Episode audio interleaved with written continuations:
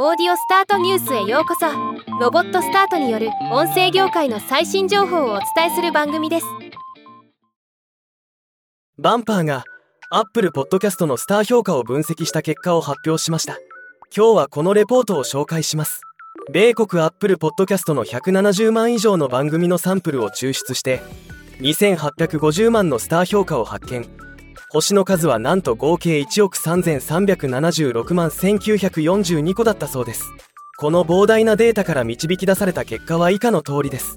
スター評価の分布はロングテール。1番組が34.4万と突出してスター評価を受けています。これは様々なランキングで上位によく出てくる人気トゥルークライム番組クライムジャンキーです。それ以外はいわゆるロングテールの分布となっています。ほとんどの番組はスター評価なし。米国で1つ以上のスター評価があった番組はわずか28%のみでほとんどの番組はスター評価がなかったとのこと。ほとんどのスター評価は5つ星。スター評価がつく場合は87%以上が5つ星評価となっています。次いで1つ星評価と続きます。どのカテゴリーが多くスター評価を獲得しているか。カテゴリー別に見るとトゥルークライムがトップとなっています。他のカテゴリーの数倍のスター評価で圧倒的な差があります。このレポートのまとめとしてスター評価だけを追うことはポッドキャスト番組成功への秘訣ではないとしています。